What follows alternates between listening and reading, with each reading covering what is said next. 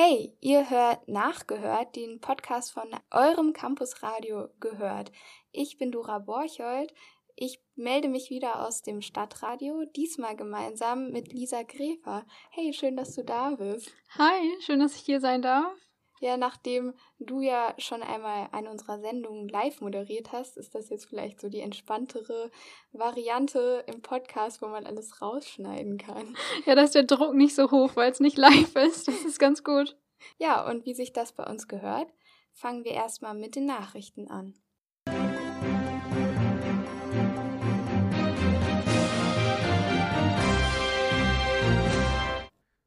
Gehört. Die Nachrichten aus Universität, Stadt und Region. Heute ist Mittwoch, der 2. Juni 2021 und ich bin Sophie Bross. Corona-Lockerung seit 31.05. Der Inzidenzwert im Landkreis Göttingen ist in den vergangenen Tagen stetig gesunken. Am Sonntag hat die Landesregierung eine neue Corona-Verordnung für Niedersachsen verabschiedet und seit Montag gelten in Niedersachsen neue Lockerungen.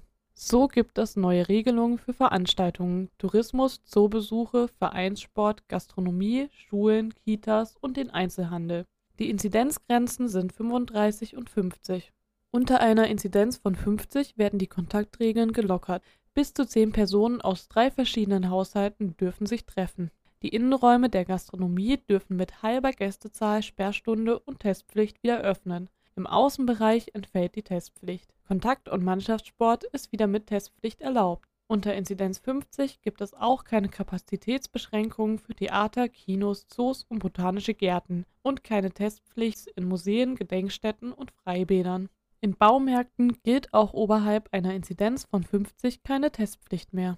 Unter einer Inzidenz von 35 dürfen Bars, Clubs und Diskotheken mit der halben Gästezahl öffnen. Dann sind auch Großveranstaltungen wie Konzerte oder Sportveranstaltungen mit Genehmigung wieder möglich. Gesang bei religiösen Veranstaltungen sind auch dann wieder zulässig. Unter Inzidenz 35 entfällt auch die Kapazitätsbeschränkung für Museen und Kontaktsport. Öffnungen der Innenräume in der Gastronomie sind dann ohne Einschränkungen möglich. Geschlossene Feiern in Gastronomiebetrieben im Innenbereich sind dann mit Testpflicht und mit bis zu 100 Personen möglich. Auch die Testpflicht für Hallenbäder entfällt dann. Abstandsgebot an der Uni Göttingen gilt weiterhin. Seit dem 16.05. gilt an der Uni Stufe 2 auf dem Covid-19-Stufenplan. Es gilt weiterhin ein erweitertes Abstandsgebot von 10 Quadratmetern pro anwesenden Person und Maskenpflicht in allen Gebäuden der Universität. Das waren die Nachrichten.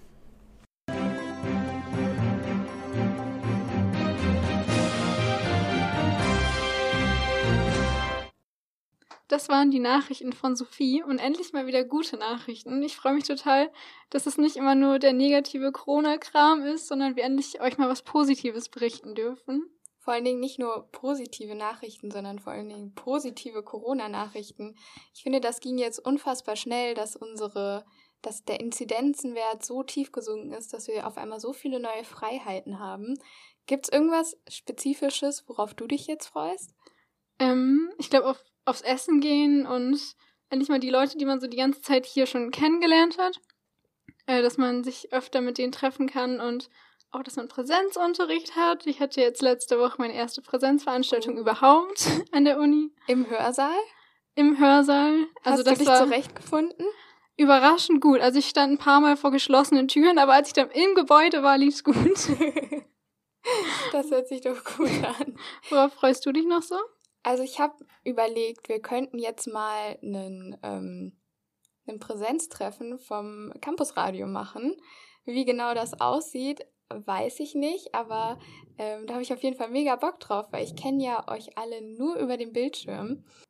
Genau, wo ich so ein bisschen Angst vor habe, ist, dass jetzt die Clubs offen haben. Das finde ich auch krass. Also auf so eine Menge Leute bin ich, glaube ich, noch nicht vorbereitet. Nee, ich glaube, emotional kann ich damit auch noch gar nicht umgehen. Nee, ich habe auch gefühlt sehr viel Druck, dass man jetzt überall hingehen muss, weil man nicht mal diese Ausrede hat, dass man vorsichtig sein möchte. Und auf einmal muss man sich wieder mit Leuten treffen, was ja auch nicht schlimm ist, aber es ist ein bisschen viel auf einmal. Ja, wir können ja vielleicht beibehalten, dass es ähm, immer noch okay ist, wenn man sich unwohl fühlt, nicht irgendwo hinzugehen. genau. Der nächste Beitrag betrifft eine spezifische Personengruppe in Göttingen, die auch spezifisch unter Corona zu leiden hatte. Und das sind die internationalen Studierenden in Göttingen. Und dazu hat Johann einen Beitrag gemacht. Viel Spaß damit! Man glaubt es kaum. Aber während wir alle in unserem dritten Online-Semester stecken, gibt es zahlreiche internationale Studenten, die hier in Göttingen studieren. Doch diese internationalen Studenten sind nicht, wie man denkt, in ihrem eigenen Land sozusagen und schalten sich online dazu, sondern sind nach Deutschland gereist, um hier ein bisschen Kultur zu erleben oder besser gesagt den Lockdown zu erleben. Ich habe mich mit Michael getroffen und er hat uns ein bisschen erzählt. Am besten stellt er sich erstmal selbst vor. Also mein Name ist Michael, ich komme aus Italien und ich bin hier in Göttingen für meinen, für meinen Erasmus. Michael ist seit dem Oktober letzten Jahres hier. Er studiert Deutsch und Englisch für, auf internationale Kommunikation. Doch nun stellt sich die Frage, wie gefällt ihm überhaupt Deutschland? Mir äh, gefällt, gefällt Deutschland gut und besonders, äh, obwohl ich nicht so richtig Kontakte, äh, Kontakte geknüpft habe dieses Jahr wegen Corona natürlich, hat mir auf jeden Fall diese, diese Erfahrung viel, viel beigebracht und viel, ich habe daraus viel, viel gemacht, glaube ich.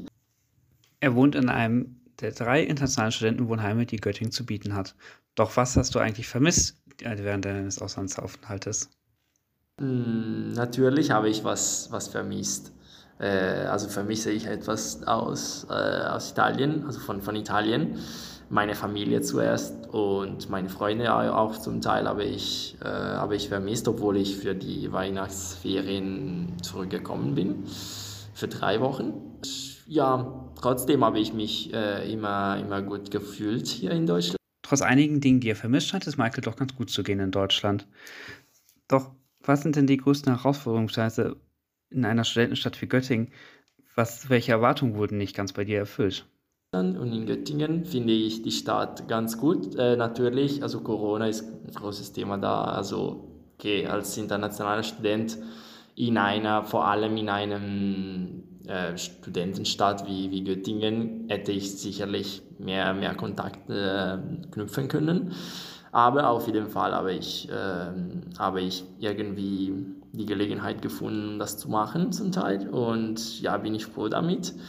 Ähm, leider, mm, okay, was, was ich mm, mir gewünscht hätte äh, und für den zweiten Semester vor allem auch äh, erwartet hätte, wäre mm, natürlich ein bisschen mehr Vorlesungen in Präsenz äh, gewesen. Das ist äh, leider nicht passiert, aber auf jeden Fall äh, in den letzten zwei Monaten, ja, ein, eineinhalb Monate, äh, ist die Situation ein bisschen besser gewesen ein bisschen besser geworden. Und ja, habe ich irgendwie die, die Gelegenheit gefunden, ein bisschen Kontakten zu knüpfen. Es ist doch schön zu hören, dass Michael gegen Ende seines Auslandsaufenthaltes noch Kontakte knüpfen konnte. Im Zuge dessen möchte ich zwei Möglichkeiten vorstellen, wie ihr Kontakt zu internationalen Studierenden halten könnt. Das zu einem das Sprachtandem der Uni Göttingen. In dem könnt ihr, ist es möglich, euch zu verknüpfen und eine neue Sprache oder alte Sprachen aufzufrischen. Darüber hinaus möchte ich euch den Buddy Service noch vorstellen. In dem könnt ihr ehrenamtlich den internationalen Studenten gerade am Anfang helfen. Entweder holt ihr diese vom Bahnhof ab oder begleitet sie in den ersten Schritten in Deutschland, denn oft kann so etwas sehr herausfordernd sein. Gerade durch die aktuelle Lage ist es oft sehr unübersichtlich, was genau wie jetzt gemacht werden muss. Jedoch helft ihr ihnen dabei, aber so seid ihr nicht rein Informanten, so baut ihr auch kulturelle Brücken zwischen Deutschland und den jeweiligen Ländern. So helft ihr einfach mit, dass es ein besseres Zusammenleben geben kann in Göttingen. Doch kommen wir nochmal zurück zu Michael. Was sind denn eigentlich deine Lieblingsorte in Göttingen oder wo bist du besonders gerne gewesen während deines Auslandaufenthaltes? Lieblingsort in Göttingen, aber ich, äh, also laufe ich gerne auch ganz spät am Abend, spät in der Nacht und äh, in, im Zentrum, fahre ins Zentrum äh, laufe ich gerne. Also Gänse-Liesel und die ganze Innenstadt finde ich ganz gut. Aber auch die Parken mit viel Grün, zum Beispiel Schiller Wiesen, habe ich ganz gut gefunden, ganz schön. Und sicherlich würde ich gerne hier wiederkommen äh, wann, also als, als mm, ja, bis die Situation, sobald die Situation besser, besser wird und alles richtig gut. Ich bedanke mich herzlich bei Michael für sein Gespräch. Es ist wichtig, dass wir nicht vergessen, wie viele internationale Studenten es hier in Göttingen gibt. Oft ist es für sie eine einmalige Chance, Deutschland kennenzulernen. Und es wäre wirklich cool, wenn wir alle ihnen eine möglichst coole Zeit ermöglichen. Es gibt verschiedene Möglichkeiten, mit ihnen in Kontakt zu treten, sei es über das Tandem-Verfahren, über den Buddy-Service oder über das Foyer International, was jeden Abend verschiedene Programmpunkte anbietet. Schaut doch einfach dort auf Instagram mal vorbei. Das war ein super spannender Beitrag von Johann über die internationalen Studierenden in Göttingen. Und ich war selbst, als Corona losging, noch im Ausland und fand es auch wirklich schwer, dann zu den Leuten, die neu dazukommen, irgendwie Kontakt aufzunehmen, weil man sich ja nicht mit denen treffen durfte und man will denen ja irgendwie helfen und dabei, wie man so zurechtkommt und denen die Stadt zeigen. Und wenn das dann nicht geht, ist es wirklich schwierig. Ich stelle mir das nicht so schön vor, wenn man dann neu in einem Land ankommt. Ja, ich habe mich während Corona schon sehr isoliert gefühlt und ich habe da schon eine Weile hier in Göttingen studiert und äh, viele Freunde. Ich weiß nicht, wie das ist, wenn man fremd ist in der Stadt, die Sprache nicht kann oder bedingt kann. Ich finde, Michael hat ein mega gutes Deutsch gerade gehabt ich stelle mir das echt uncool vor und häufig hilft bei Heimweh ja auch einfach, dass man sich ablenkt oder viele coole Sachen erlebt, wo man gerade ist und während Corona sich abzulenken von dem, was gerade passiert. Ich weiß nicht, ich stelle mir vor, dass man da sehr viel Heimweh hat auf jeden Fall. Ja, und ich, ich glaube, es ist leicht, sich dann zu sehr auf zu Hause zu verlassen und sich ganz viel mit denen zu telefonieren, was ja auch nicht schlimm ist, was ja bestimmt auch hilft, wenn man Heimweh hat. Aber sich dann wirklich zu überwinden und mit den Leuten hier zu telefonieren, ist dann bestimmt noch schwieriger. Total. Es ist sehr schade, wie viel an Erfahrung einem, einem da verloren gehen kann. Aber wenn ihr helfen wollt, dann könnt ihr natürlich mal die Angebote nachgucken, die Johann euch empfohlen hat. Ähm, und während ihr das macht, könnt ihr gleichzeitig mal den nächsten Beitrag hören. Da geht es um die Mauersegler, also andere unterrepräsentierte Bewohner dieser Stadt Göttingen. Wer in diesen Wochen Augen und Ohren offen hält, entdeckt sie leicht am Göttinger Himmel. Mauersegler, wie sie kreischend und klirrend durch die Lüfte schießen. Dort verbringen die schwalbenähnlichen Vögel den Großteil ihres Lebens. Wenn nicht gerade Brutsaison ist, entfallen nicht einmal ein Prozent ihrer Lebenszeit auf Sitzen. Dafür können sie in der Luft wirklich fast alles. Essen, Sex haben und sogar schlafen. Morgens und abends steigen sie oft mehrere Kilometer weit gen Himmel. Die Gründe dafür sind bislang unbekannt. Waren sie früher Brutvögel der alten Wälder und hohen Klippen, so sind sie heute echte Stadtvögel geworden. Dort brüten sie praktisch überall, wo sich eine kleine Höhle in ausreichender Höhe und mit freier Ein- und Ausflugbahn auftut, wie zum Beispiel in den vielen alten Göttinger Fachwerkhäusern. Hier gehören sie daher fest zur Sommerstimmung dazu. Doch selbstverständlich ist das nicht. Viele Brutstätten sind akut durch Sanierungen gefährdet, die zwar die Energiebilanz eines Hauses verbessern, gleichzeitig aber die Verschließung geeigneter Bruthöhlen mit sich bringen. Dadurch kann es zu einer regelrechten Wohnungsnot unter Mauerseglern kommen. Besonders prekär ist es natürlich, wenn im Frühjahr saniert wird und den Vögeln quasi fristlos gekündigt wird. Ein aussichtsloses Dilemma? Nein, sagt Georg Messerer vom BUND, der ein Göttinger Schutzprojekt koordiniert. Nein, also das ist kein aussichtsloses Dilemma. Die Sanierungen sind ja an sich eine sehr gute Sache, um eben dem Klimawandel vorzubeugen, mm, beziehungsweise die Häuser energetisch äh, effizienter zu machen. Leider ist aber ein äh, Effekt davon, dass viele Brutplätze von den Mauerseglern, die eben unter dem Dach oder im Dach, in den Gauben zum Beispiel, ähm, für die Mauersegler, die circa um den 1. Mai herum in Göttingen ankommen, ähm, nicht mehr ja, erreichbar sind, beziehungsweise sie in diesen äh, Gebäuden, wo eben gerade saniert wird, nicht mehr brüten können. Und ihr setzt euch ja jetzt dafür ein, dass die Mauersegler ungestört brüten können. Ihr führt eine sogenannte Kartierung durch. Was bedeutet denn das genau und worauf muss man dabei achten? Das ist eine sehr praktisch orientierte Kartierung, die nicht unbedingt eine wissenschaftliche Frage als Motivation hat, sondern eher ähm, wirklich den Schutz der Mauersegler, die brüten, ähm, in diesen Jahren ähm, zu gewährleisten. Also wir gehen ganz konkret abends um circa eine Stunde vor Sonnenuntergang die Straßen in Göttingen ähm, durch als Team. Jetzt in den Covid-Zeiten natürlich einzeln oder mit Distanz. Und ja, schauen, schauen erst einmal nach, nach Sanierungen ähm, und auch eben, wo die Mauersegler brüten.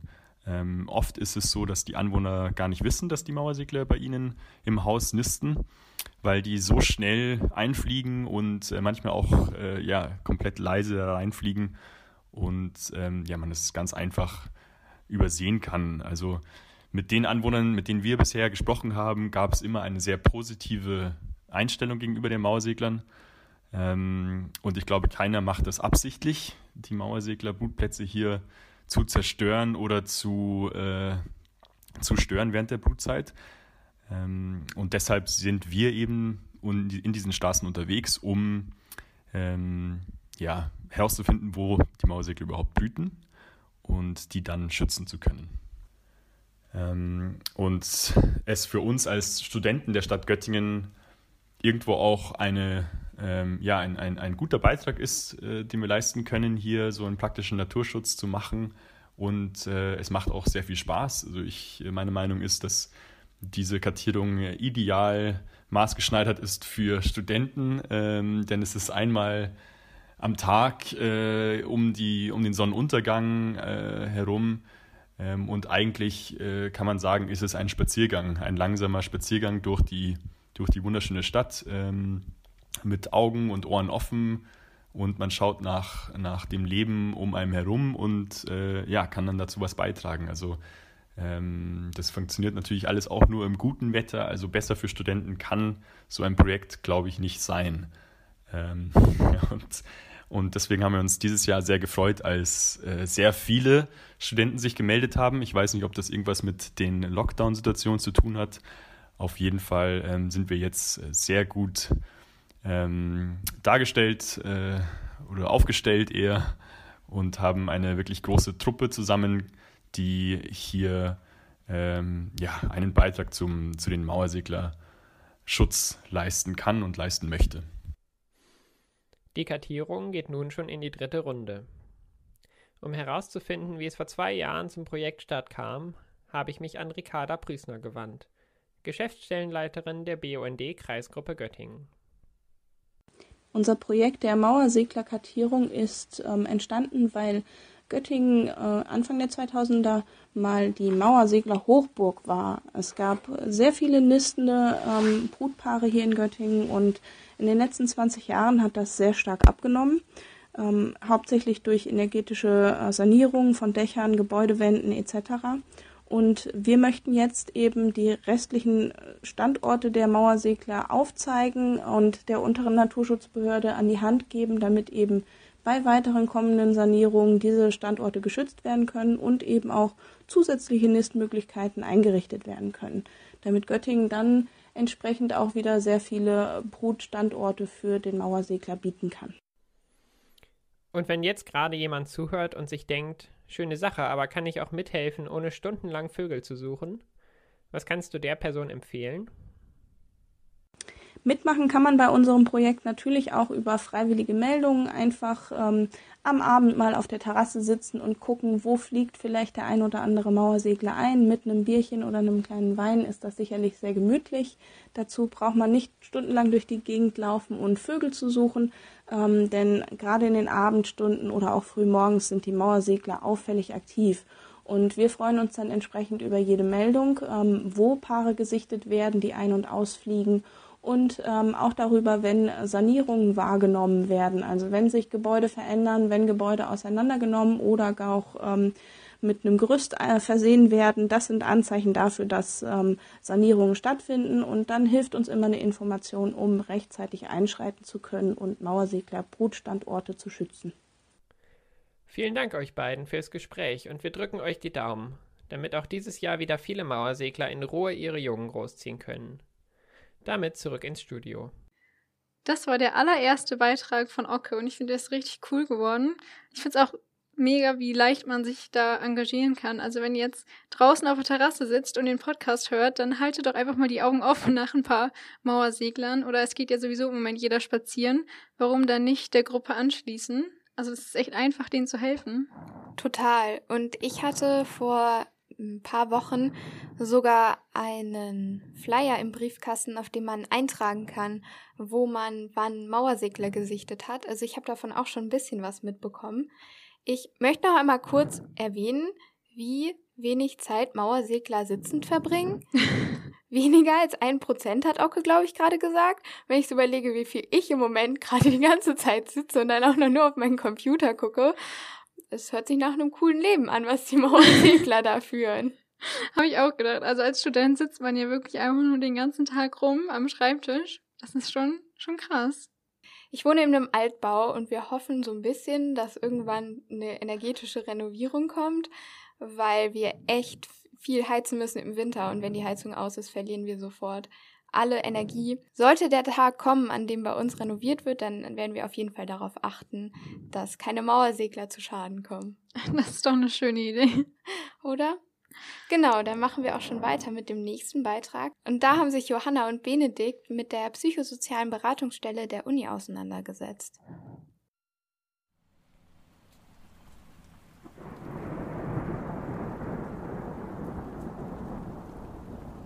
Die Einsamkeit, weil man den ganzen Tag zu Hause allein vor dem Computer sitzt. Die Angst, Freunde zu verlieren, weil man sich kaum mehr sieht. Das Gefühl, nie richtig fertig zu sein und immer etwas machen zu müssen, weil Arbeits- und Wohnraum miteinander verschmelzen. Eine Auswahl von Eindrücken aus der letzten Zeit, die Kommilitonen mit mir geteilt haben. Studieren unter Corona-Bedingungen. Für viele ist das echt nicht einfach. Das weiß auch Annette Göhmann-Ebel, Sie leitet die psychosoziale Beratungsstelle PSB. Weil ich keine Resonanzen spüren kann, wenn ich, wenn ich nicht im sozialen Kontext bin. Mit, mit Leuten, die mich interessieren, die mich auch vielleicht herausfordern auf eine positive und konstruktive Weise. Die PSB berät Studierende in psychischen Problemlagen. Kostenlos, denn Universität und Studentenwerk finanzieren das Angebot. Und das wird rege genutzt. 2019, also schon vor der Pandemie, musste die Warteliste erstmals geschlossen werden. Die Psychologinnen und Psychologen kamen einfach nicht mehr hinterher. Über 1500 Studierende suchten im Vorkrisenjahr Hilfe. Seitdem hat sich der Andrang auf einem hohen Niveau eingependelt, sagt Göman Ebel. Also wir haben das nicht so wahrgenommen, dass mit Bewusstwerdung von Corona-Pandemie äh, ein sprunghafter Anstieg gab. Das war eher ein Prozess, ein, ein, ein Verlauf äh, mehr Richtung Ende des Jahres. Doch natürlich macht sich die Pandemie auch bei der PSB bemerkbar. Es wird natürlich in den Gesprächen sehr häufig thematisiert. Und ich würde auch sagen, dass sich vielleicht die Schwerpunktthemen leicht verändert haben. Vor mhm. Corona war es sehr oft das Thema Leistung. Ne, Leistungsanforderungen, äh, Leistungserwartungen. Ähm, und jetzt sind es auch mehr die Themen äh, soziale Kontakte, Einsamkeit, Isolation.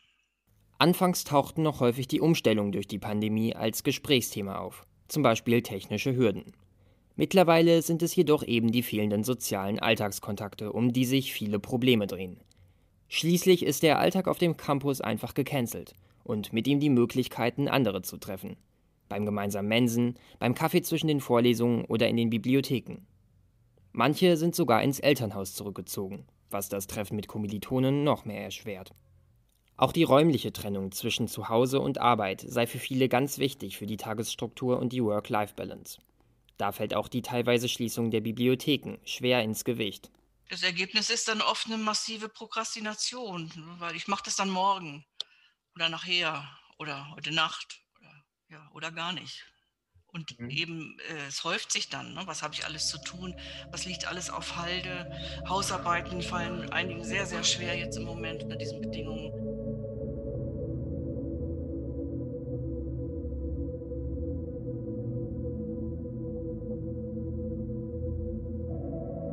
Das bestätigten auch einige in unserer Umfrage auf Instagram.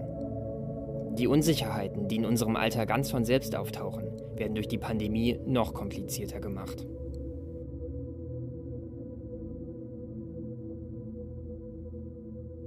Die PSB hat verschiedene Workshops im Angebot, um mit diesen Problemen fertig zu werden.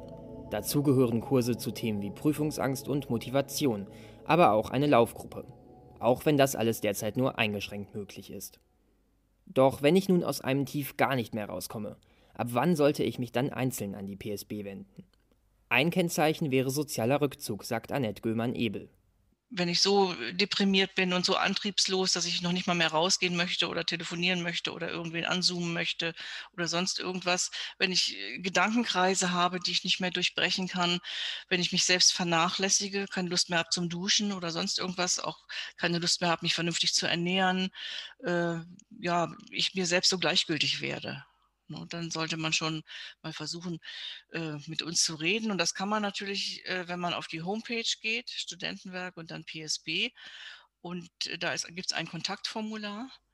Darauf kann man um einen Termin bitten. Man kann aber auch selber im Sekretariat anrufen. Das geht auch. Oder aber eben dann auch die offenen Sprechzeiten nutzen. So oder so, alle Gespräche bei der PSB unterliegen der Schweigepflicht. Ich denke, viele oder die meisten Studierende haben unglaubliche Ressourcen und durch verschiedenste Umstände sind die manchmal blockiert. Und ich glaube, das ist somit unsere hauptsächliche Arbeit, diese Ressourcen wieder frei zu, zu baggern mit demjenigen zusammen oder mit derjenigen zusammen. Und dass da dann auch schon wieder viel selber möglich wird. Und diese Fähigkeit, die eigenen Stärken selber wieder frei zu baggern, beweisen auch einige der Tipps, die wir von Kommilitonen bekommen haben. Hallo, mein Tipp wäre, dass man sich virtuell auf Zoom oder sonst wo trifft mit seinen Freunden oder Kommilitonen und dann kann jeder für sich alleine an irgendwelchen Sachen arbeiten. Man kann zwischendurch quatschen und ist nicht so ganz allein an seinem Schreibtisch. Wenn ihr da vielleicht jetzt nicht so die Person habt, dann ähm, empfehle ich digitale Spieleabende. Ähm, da gibt es mittlerweile ganz schön viele Gruppen, die immer mal wieder sowas organisieren. Guckt doch einfach mal, ob ihr da nicht irgendwie was Nettes findet, wo ihr euch noch anmelden könnt. Was mir dabei sehr geholfen hat, war mir ähm, einen festen Tagesplan festzulegen, einen Rhythmus zu erschaffen und immer mal wieder mein äh, Zuhause zu verlassen für eine Stunde mindestens am Tag, um eben auch mal was anderes zu sehen und was anderes zu tun. Und sollte selbst das nicht funktionieren, stehen Annette Gömann-Ebel und ihr Team unterstützend zur Seite. Im Wintersemester vielleicht auch wieder in Präsenz. Ja, ich glaube, dieses letzte vergangene Jahr mussten wir alle notgedrungen auf den Geschmack von Online-Spielen kommen. Lisa, was spielst du denn am liebsten online? Eindeutig Gartic Phone. Ich weiß nicht, ob ihr das kennt. Es ist super, super, super witzig und ist ein bisschen eine Mischung aus Montagsmaler und Stille Post.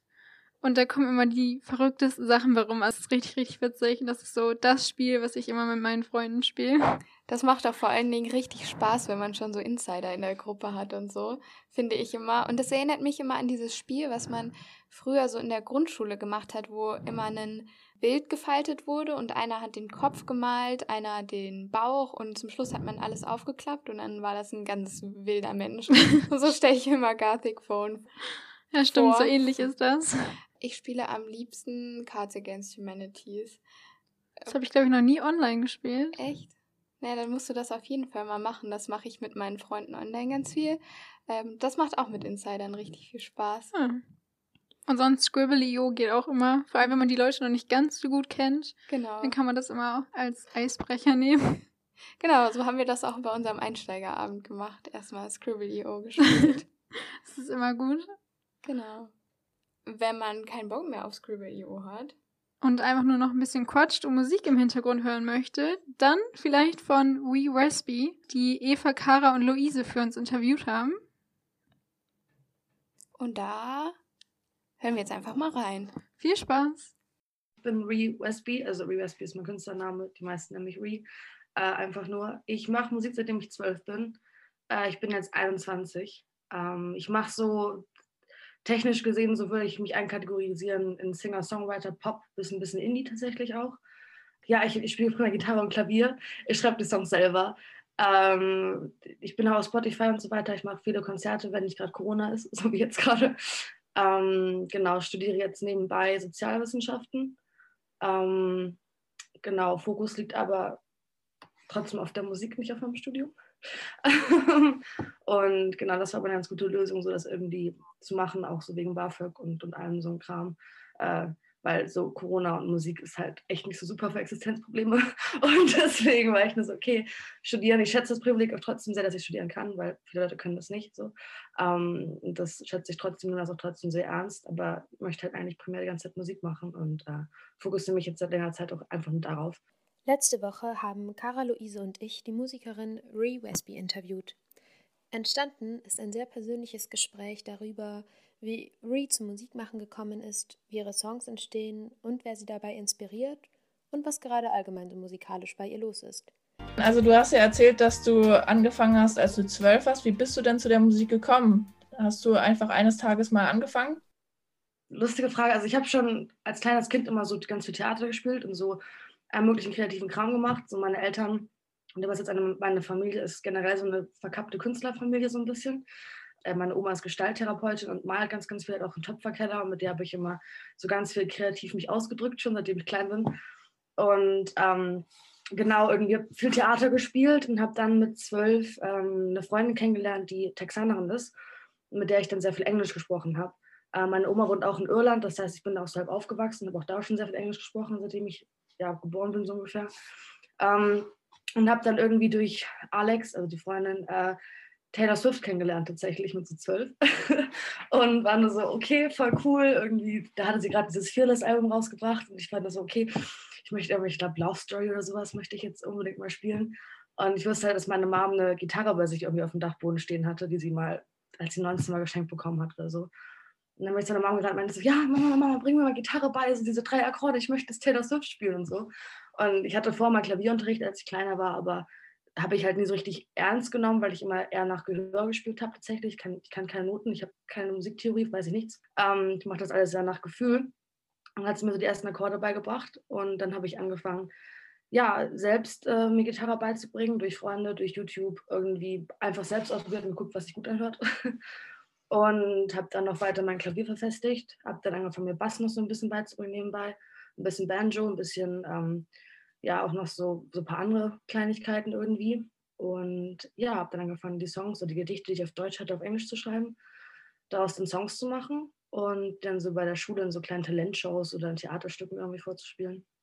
Ähm, habe dann angefangen, Straßenmusik relativ viel zu machen. Und ja, seitdem kann ich nicht mehr aufhören, Songs zu schreiben. Ich wollte dich fragen, ähm, ob du Lust hättest, du kannst dir gerne einen von deinen Songs raussuchen, ob du mal Lust hättest, ein bisschen genauer zu erklären, worum es in einem deiner Songs so geht und wie der so zustande gekommen ist. Und den würden wir dann vielleicht auch einfach einspielen danach. Okay, cool. Seid ihr bereit? Ich weiß eine Geschichte. okay, ja. ähm, okay, also ähm, der Song heißt August und ist, glaube ich, noch gerade der meistgestreamte Song auf Spotify. Es ist der erste Song auf Spotify, der 1000 Streams erreicht hat bei mir. Ich bin ziemlich ausgerastet, ehrlich gesagt, als ich es herausgefunden habe. Ähm, und den habe ich geschrieben, ich glaube 2018, Ende 2018. Ähm, und der geht um eine sehr besondere Freundschaft. Also ich habe mit 18 so einen Freundeskreis kennengelernt von so paar, paar wilden Menschen irgendwie, die mich sehr geprägt haben, ähm, weil ich A, durch die auch sehr politisiert wurde und auch mich zum, angefangen habe, so viel mit Politik weiter zu beschäftigen, aber mir auch mich unglaublich doll meiner Musik unterstützt haben. Also ich habe äh, diesen einen, der heißt Nico tatsächlich, ich glaube nicht, dass er es jemand hört, insofern kann ich auch seinen Namen sagen. Den habe ich ähm, kennengelernt und habe ihm halt irgendwie da, damals halt nur so Songs für mich geschrieben und ab und zu meiner Schule was vorgespielt und habe ihm dann so einen Song von mir geschickt, so als Demo-Version, weil er auch so ein bisschen Musik gemacht hat. Und den hat er halt seinen ganzen Freunden gezeigt. Und äh, die kannte ich halt noch gar nicht. Habe ihn eine Woche später kennengelernt und die meinten so, ey, du bist doch die, die Musik machen und so weiter. Wir haben deinen Song gehört von ihm. Und ich hatte zu dem Zeitpunkt noch nichts im Internet und gar nichts veröffentlicht, überhaupt nichts. Und dann sind wir nach Hause gefahren von einer Party und alle haben angefangen, in der Bahn diesen Song von mir zu singen und wussten den ganzen Text. So. Und das war so der Vibe ungefähr von dieser ganzen Freundschaft. Ähm, genau, und es war so eine Gruppe, mit der ich ziemlich eng war. Und da es alles so ein bisschen kompliziert, so Beziehungsdrama, dies, das. Und ähm, da waren wir zusammen in Irland tatsächlich und haben meine Oma besucht, weil beide so ein bisschen Auszeit brauchten von diesem ganzen Drama, was irgendwie passiert ist in der Gruppe. Und äh, ich hatte schon von vornherein tatsächlich, ich glaube, über anderthalb Jahre zu dem Zeitpunkt dann schon irgendwie einen Crush auf ihn und wollte eigentlich die ganze Zeit was von ihm, aber es war sehr kompliziert. Und dann haben wir in, äh, in Irland halt ein bisschen Vino getrunken und äh, wurden dann irgendwie gesprächig und dann meinte er so, ja, ich, ich habe irgendwie auch Gefühle für dich so. Wie sieht's denn aus? Und ich nur so, ja, ich, ich habe mich gerade von deinem besten Freund getrennt, weil ich mit ihm zusammen war so. Du hast dich gerade mit einem anderen, also das ist halt schlechteste Zeitpunkt ever. Ähm, und haben wir halt beschlossen, das Ganze halt zusammen zu lassen und nichts zu machen, weil wir beide nicht bereit dafür sind und auch unsere Freundschaft gefährden wollten. Und danach ähm, hat er relativ schnell den Kontakt abgebrochen, weil er eine Freundin kennengelernt hat, die darauf nicht klarkam, dass er noch Gefühle für mich hatte oder irgendwie ich noch in seinem Leben war. Und dann habe ich diesen Song halt geschrieben, weil ich das so ein bisschen, ah, erstmal diese schöne Zeit irgendwie capturen wollte, also die ganze EP. äh, wo der Song halt drauf ist. Der ist The Idea of Us. Die geht um diese Freundschaft und die erste große Liebe, die man irgendwie hat. Ähm, und genau, dann habe ich einen Song geschrieben, weil ich so einfach noch ein paar Sachen loswerden wollte, ähm, auch die so in Irland passiert sind, um jetzt zu sagen, so ja, war es vielleicht der richtige Zeitpunkt, aber wenn der irgendwann kommt, so dann könnten wir das ja vielleicht mal versuchen, so ein auf den. Genau. Das ist so der, die Geschichte dahinter. Und dann äh, bin ich zu dem Studio gegangen, wo ich das aufnehme in Hamburg, ähm, wo ich mit einem Produzenten zusammenarbeite, der ist Ruben, der hat auch eine eigene Band, so eine Indie-Band. Ähm, und meinte so ihm, ja, ich habe da Bock, so ein bisschen Country-Elemente reinzuhauen. Und ich habe da so einen bestimmten Sound, aber wenn ich Songs schaue, habe ich gleich so im Kopf die verschiedenen Stimmen und welche Instrumente ich möchte. Und ich meinte zu ihm so, ja, ist total strange, so lass mal ein Banjo mit einspielen. Ich habe richtig Bock auf ein Banjo. Und dann haben wir halt dieses Banjo-Riff am Anfang quasi entstanden davon, haben den Song aufgenommen und jetzt ist das so der meistgestreamte Song. Tatsächlich auch wurde der bei äh, iHeartRadio Music in Amerika gespielt. Ähm, genau, richtig cool. Also der Song geht voll ab und bedeutet mir lustigerweise am meisten von den ganzen Songs bisher, die ich geschrieben habe. ich finde, Musik ist eine Sprache, die jeder sprechen kann, egal wo er herkommt, welche Klasse er anspringt und welche Sprache er normalerweise spricht oder so. Ähm, weil die halt irgendwie bei jedem oder bei jedem Lebewesen, finde ich, sollte euch fast gehen, ähm, ja, Emotionen oder irgendwas erweckt hat. Und deswegen finde ich das voll schön, mit Musik halt irgendwie auch so Menschen vielleicht was zu geben, damit sie sich identifizieren können, damit sie sich weniger alleine fühlen. Ähm, genau. Und deswegen ist es ganz nice, wenn ich so Möglichkeiten einfach habe, die Geschichten zu erzählen dazu, äh, damit die Leute auch so wissen, ah, okay, das habe ich vielleicht auch erlebt und sie hat es trotzdem geschafft oder irgendwie sowas. So, dass ich Leuten vielleicht ein bisschen helfen kann bei bestimmten Sachen oder ja, sich weniger allein fühlen können. Weil das war der Grund, weswegen ich angefangen habe, Songs zu schreiben, weil ich meine Gefühle nicht klarkamen alleine. Aus datenschutztechnischen Gründen können wir den Song im Podcast jetzt leider nicht einspielen, aber hört ihn euch doch einfach direkt nach dem Podcast an. Es lohnt sich. Und jetzt geht es erstmal weiter mit dem Thema Songs produzieren. Also du hast ja gerade schon von deinem Produzenten erzählt, Ruben, glaube ich. Mhm. Weil mich würde voll interessieren, wie du so ähm, deine Songs so also ein bisschen technischer, ähm, vielleicht also welche Instrumente spielst du selbst, spielst du alles selbst ein, hast du auch manchmal irgendwie Leute, mit denen du so kollaborierst oder die, also die dich bei den Songs unterstützen. Fange ich jetzt aber, ich muss ein bisschen vorher weiter anfangen, damit ich so erzähle, wie ich quasi dabei gekommen bin, die Songs zu recorden. Weil das, an sich macht man das immer easy, man sucht sie eigentlich zuerst über irgendwie ein Label die dann sagen, okay, deine Demo-Version, die du irgendwie mit deinem Handy oder mit deinem Laptop irgendwie aufgenommen hast, sind ganz cool. Wir finanzieren dir mal so einen, einen Song, gucken, wie der läuft. So. So geht das eigentlich meistens. Oder du bist halt entdeckt auf irgendwelchen Singer-Songwriter-Slams oder bei der Straßenmusik und dann geht es eigentlich immer so. Jetzt aber durchs Internet und die ganzen neuen technischen Möglichkeiten kann man auch relativ leicht Sachen selbst rausbringen, tatsächlich. Da gibt es so welche Distributoren, nennen die sich, glaube ich, ähm, die dann halt auf alle Streaming-Dienste deine Songs als Datei quasi packen. Du musst halt komplett den kompletten Cover und so weiter, den ganzen Song natürlich erstellen, aber die packen das halt auf alle Streaming-Dienste für so einen Preis von, variiert zwischen 10 bis 25 Euro, je nachdem, wo du das halt machst.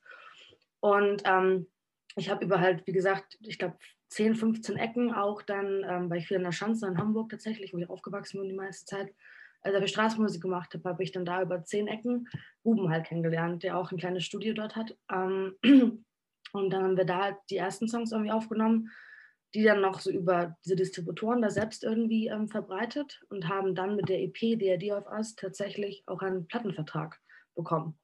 Ähm, das war auch voll die krasse Sache, weil ich halt so dachte, als ob. Ich habe halt diese Songs von der EP halt so halb aufgenommen. Also ich glaube, ich hatte August und Begging You, also den ersten und den letzten Song fertig schon. Und habe den dann halt an alle möglichen Labels geschickt und meinte so, hey, mich gibt es übrigens, sowas geht. und dann haben sich da mehrere Labels zurück ähm, gemeldet. Also da war einer zum Beispiel von Sony Music tatsächlich dabei, der meinte, so finden wir total cool, bist uns aber noch zu unerfahren, weil du zu wenig schon irgendwie zu wenig draußen hast. Ähm, aber wir behalten dich im Auge, ähm, was auch schon mal ein großes Kompliment ist. Aber äh, da war auch einer dabei von Muta Music, das ist so ein kleines äh, Indie-Record-Label in Berlin. Und die haben ja quasi einen Plattenvertrag angeboten für diese EP. Allerdings eher ein Distributionsvertrag. Das heißt, die haben dieses ganze Rausbringen quasi übernommen und das Marketing in Anführungszeichen. Aber ich musste den Song quasi selbst aufnehmen und für die Kosten aufkommen dafür. Und dann habe ich halt immer sehr viel Straßenmusik gemacht, hatte auch ein bisschen Unterstützung von meinen Eltern, hatte viel Geld gespart und hatte dann halt so die Songs aufgenommen. Und so ist halt auch August entstanden. Ich spiele tatsächlich primär immer eine Gitarre, die ganzen Stimmen ähm, singe ich ein. Ich habe noch nie mit anderen Sänger zusammengearbeitet, außer teilweise mit Ruben, der dann so in Tonlagen halt singt und das dann so bearbeitet, dass es eher so also weil ich meinen Songs sehr viel mit, mit Stimmen als Instrument arbeite, um eine bestimmte Form von, ich will nicht sagen Aura, wie nennt man das so, ähm, Vibe vielleicht irgendwie zu gestalten. Und dann singt er teilweise als tiefe Stimme an, die ich normalerweise nicht singen kann. Ähm, wir haben einmal mit Felix Gerlach zusammengearbeitet auf der EP. Der hat dort Banjo, Steelgitarre und Cello eingespielt, weil das alles Instrumente sind, die ich jetzt zwar, also Banjo so semi spielen kann, aber jetzt nicht, dass es für eine EP reicht. Und der tourt normalerweise mit so Stefanie Giesinger und so weiter und ist eigentlich Tourmusiker professionell und hat das da sozusagen für so einen kleinen, ich will nicht sagen Hungerlohn, aber schon für, weil wir halt nicht so bezahlen konnten, meint er so, es ist voll das coole Projekt, so gebt mir das, was ihr halt übrig habt oder gebt mir das, was ihr halt machen könnt und ich spiele das einfach mit ein, weil ich möchte das unterstützen. Und da hat er das quasi so auf so die Basis gemacht. Und sonst spielt eigentlich alles andere halt Ruben ein oder halt ich. Also ich spiele Gitarre oder Klavier, nachdem welchem Song, äh, mit welchem Instrument der Song geschrieben ist. Und äh, genau, dann halt das, was noch so dazukommt, was ich spielen kann, spiele ich auch ein. Äh, Bass macht meistens auch mein Produzent und so Streicher und, und äh, Schlagzeug kommt meistens aus der Dose, also aus der Software. genau. Letzten Freitag hat Ree einen neuen Song herausgebracht. Auch wenn das Lied thematisch eher traurig ist, lädt es doch zum Tanzen ein. So an alle Leute, die das hören und die auch Musik machen und äh, Lust haben, zusammen Musik zu machen, egal auf welchem Level ihr seid, egal welches Instrument ihr spielt, sei es eine klassische Oboe oder Heavy Metal E-Gitarre. Also wirklich so alles Mögliche. So, ähm, ich hätte voll Lust, mich zu connecten hier, weil ich äh, auch echt Lust habe, so ein bisschen mit, ähm, auch aus meiner Comfortzone oder aus meinem Genre quasi so ein bisschen auszubrechen und vielleicht mal so inspirieren zu lassen von anderen Genres oder anderen Instrumenten, die ich selbst nicht spielen kann. Ähm, deswegen offizieller Aufruf an alle Leute. Äh, ich kann ja mal mein Instagram einfach nennen, dann können mir da Leute schreiben. Vielleicht, das ist RI, also R-I unterstrich B-E-S-B-Y. Ähm, ist ein öffentlicher Account, also slidet einfach meine DMs und dann können wir zur Musik machen. Ähm, vielleicht draußen mit ein paar Bierchen, sofern das dann wieder möglich ist, dank Corona.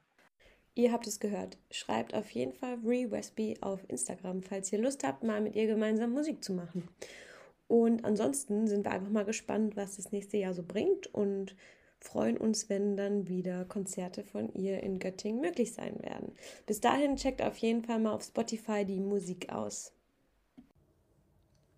Ich glaube, Wii hat auf jeden Fall zwei neue Fans. Wir sind total begeistert von den Liedern, also hört euch die auf jeden Fall an.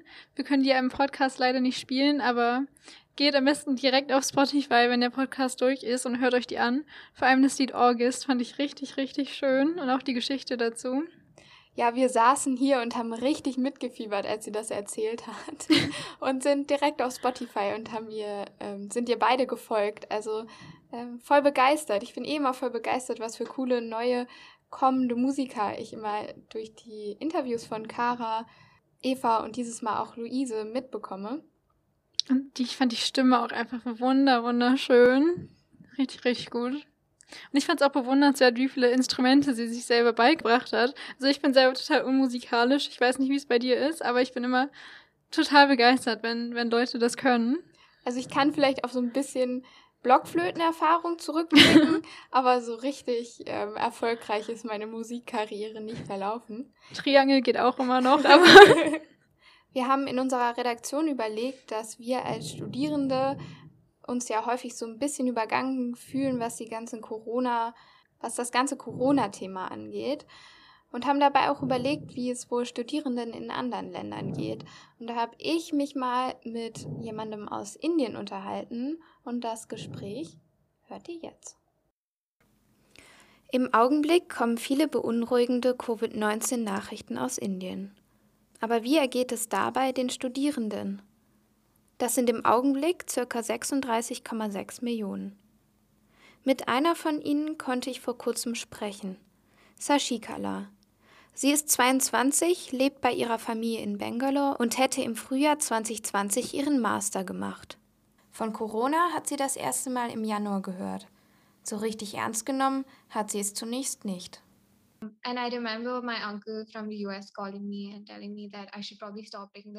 Ich erinnere mich daran, dass mein Onkel aus den USA mich anrief, um mir zu sagen, dass ich lieber ein Taxi und nicht den Bus nehmen sollte, damit ich geschützter bin. Ich habe es mit einem Lachen abgetan. Ich kann mir nicht jeden Tag ein Taxi leisten, weil die viel teurer sind als der Bus. Es hat sich noch nicht real angefühlt, deswegen dachte ich nicht, dass ich so vorsichtig sein muss. Es ist absurd, aber das erste Mal, dass wir dachten, jetzt scheint es ernst zu werden, weil wir im März unsere Abschlussfeier haben sollten.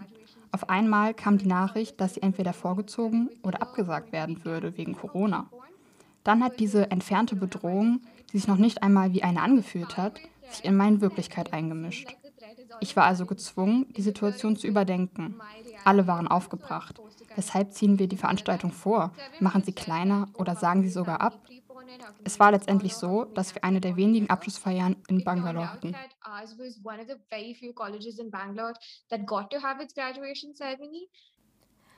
Als dann die erste Welle und Ende März auch der erste Lockdown kam, hat sie eine ähnliche Erfahrung gemacht wie viele andere auch. Anfänglich war es ein bisschen erleichternd, weil ich an der Uni immer zehn Dinge auf einmal gemacht habe. Also hat es sich wie eine schon lang gebrauchte Pause angefühlt. Dann haben wir uns über Videoanruf getroffen und Spiele gespielt. Es hat sich wie ein kleiner Urlaub angefühlt. Dieser wurde dann aber immer weiter verlängert und wir haben uns gefragt, wann hört das wieder auf? Die zweite Welle wurde dann im Dezember erwartet. Es gab einen plötzlichen Anstieg der Fallzahlen und Sashikala war sich nicht sicher, ob dort alles richtig gemeldet wurde oder nicht.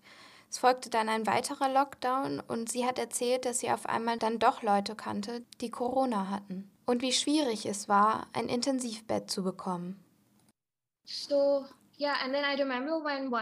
Ich erinnere mich daran, als einer meiner Verwandten positiv getestet wurde und in ein Krankenhaus eingeliefert wurde. Die Ärzte rieten an, ihn in ein Intensivbett zu verlegen.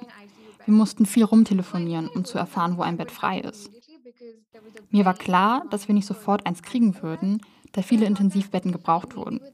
Aber wir gingen schon davon aus, dass wir in einigen Stunden oder zumindest am Ende des Tages ein Bett haben würden.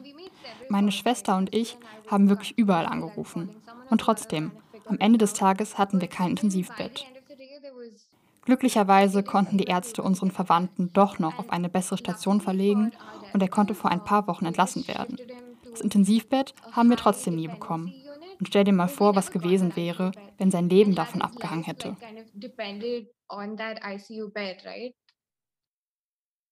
Nicht nur in den Krankenhäusern wurde die Lage kompliziert.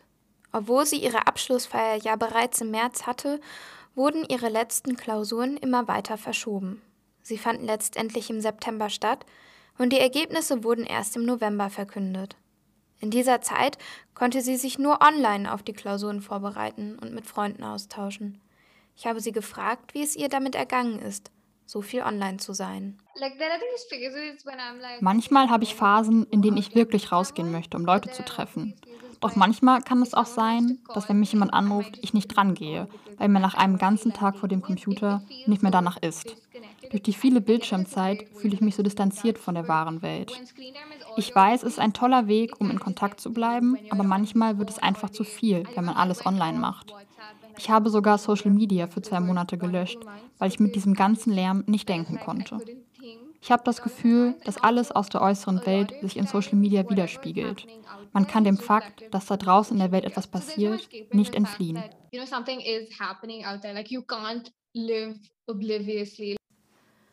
Es war Sashikala aber wichtig zu betonen, wie privilegiert sie sich fühlt.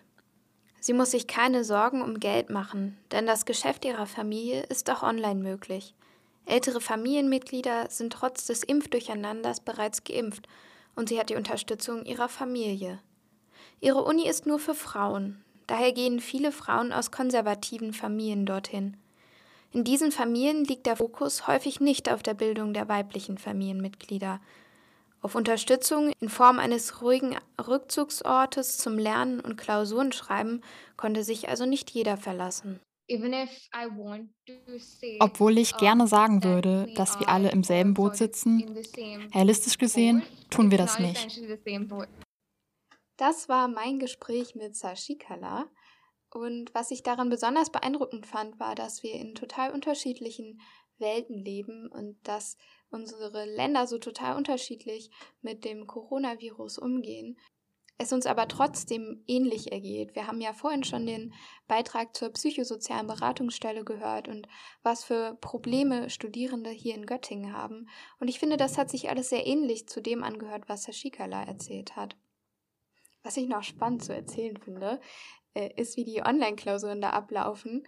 Die sind nämlich nicht einfach so wie bei uns, dass wir eine Open-Book-Klausur haben, sondern die müssen genau, die werden inhaltlich sind die genauso wie Präsenzklausuren und dann wird eine Firma von der Universität beauftragt, die dann Studierende überwacht mit einer Software und da wird dann getrackt, wohin die Augen schauen. Und wenn du nicht auf den Bildschirm guckst, sondern weg und vielleicht mal aus dem Fenster oder so, ähm, dann kriegst du einen, einen Punkt und bei drei Punkten wirst du von deiner Klausur disqualifiziert.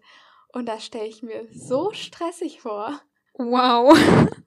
Ich überlege gerade, wie oft mein Blick während den Klausuren in, in jede Richtung geht. Allein wenn man irgendwie gerade stark nachdenkt, dann guckt man ja was weiß ich wohin, wenn man gerade irgendwie in Gedanken ist. Total. Wow. Ich fand es richtig beeindruckend. Und sie selber meinte auch, dass sie es fragwürdig findet, ob da wirklich das Wohl der Studierenden vorne angestellt wird. Ich fand es so krass. Ich gucke so viel aus dem Fenster während, während Klausuren, nicht um irgendwie zu cheaten oder so, sondern einfach, weil der Kopf ja irgendwo anders hinwandert. Ich glaube, mich würde das auch ablenken, weil ich mich dann so darauf fokussieren würde, nicht zur Seite zu gucken, weil es ja schnell mal aus Versehen passiert. Aber dann würde ich, glaube ich, die ganze Zeit nur daran denken, dass ich ja wirklich nur nach vorne gucken darf. Und ich weiß nicht, ob ich mich dann noch so gut konzentrieren könnte. Genau. Also deswegen bin ich jetzt doch dankbar, wie unsere Online-Klausuren abgelaufen sind. Absolut. Ich kann es ja noch verstehen, wenn man irgendwie erfordert, dass die Kamera an ist oder so, damit man nicht die ganzen Bücher sieht, die noch links rumliegen und der Freund aus dem höheren Semester, der alle Antworten kennt oder so. Sowas kann ich ja noch nachvollziehen, aber dass man wirklich stur nach vorne gucken muss, finde ich schon heftig. Und nachdem wir in den Nachrichten ja schon gehört haben, dass sich die Corona-Lage stark verbessert, haben wir auch endlich wieder mal andere Veranstaltungen, die nicht nur online sind. Und davon berichtet euch jetzt Johann. Viel Spaß dabei. Willkommen zum VK diese Woche. Göttingen lockert sich. Die Zahlen sind niedrig, also Zeit, wieder Veranstaltungen zu besuchen. Der Start ist am 4.6. mit Fridays for Future. Der genaue Startpunkt wird noch über die Instagram-Seite bekannt gegeben. Am 5.6. kommt es zu einer Weltpremiere. Das Kunsthaus Göttingen eröffnet. Wer dieses besuchen möchte, meldet sich am besten einfach an unter info at kunsthaus-göttingen.de. Das Kunsthaus hat im Juni voraussichtlich donnerstags 15 bis 20 Uhr, Freitag 11 bis 20 Uhr, samstags 11 bis 20 Uhr und Sonntag 11 bis 18 Uhr offen. Am 5.6. um 19 Uhr findet im Jungen Theater auf der offenen Bühne ein Heinz-Erhardt-Abend statt. Unter dem Programm Komm ins Offene, Danke fürs Geräusch kann ein lustiger Abend erlebt werden. Tickets können online reserviert werden. Passend zu den heißen Tagen öffnen am 7.6. wieder die Freibäder in Göttingen. Unter den einhaltenden Corona-Maßnahmen heißt es wieder ab ins Nasse und schwimmen. Am 8.6. geht die Ringvorlesung des Sommersemesters unter dem Thema Die extreme Rechte, Bedrohung und Gegenstrategien weiter.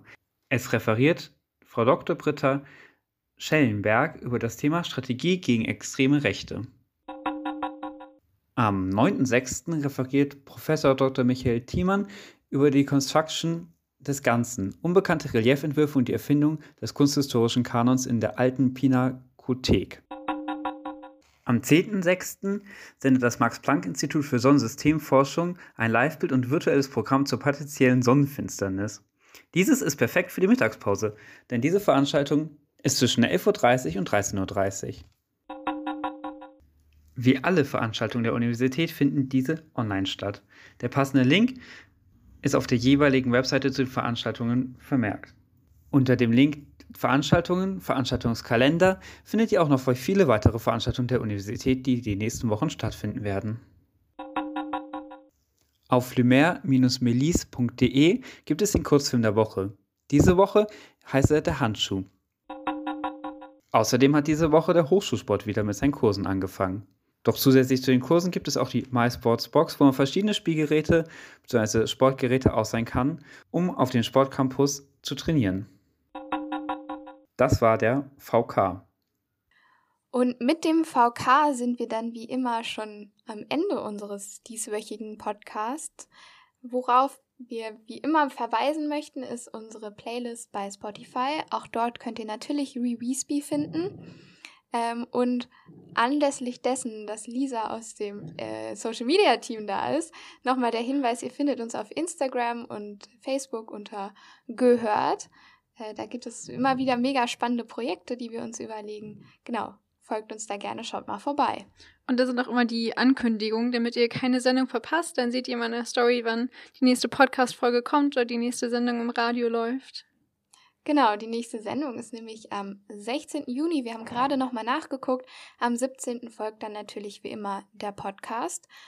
Dankeschön, Lisa, dass du mit dabei warst. Das hat mich voll gefreut, dich mal in echt für länger zu sehen, als nur wenn du vom Donut holen kommst. ähm. Bisschen exposed. das hat mir auch total viel Spaß gemacht. Ja, und dann ähm, bis in zwei Wochen. Auf Wiederhören. Bis dann. Ciao.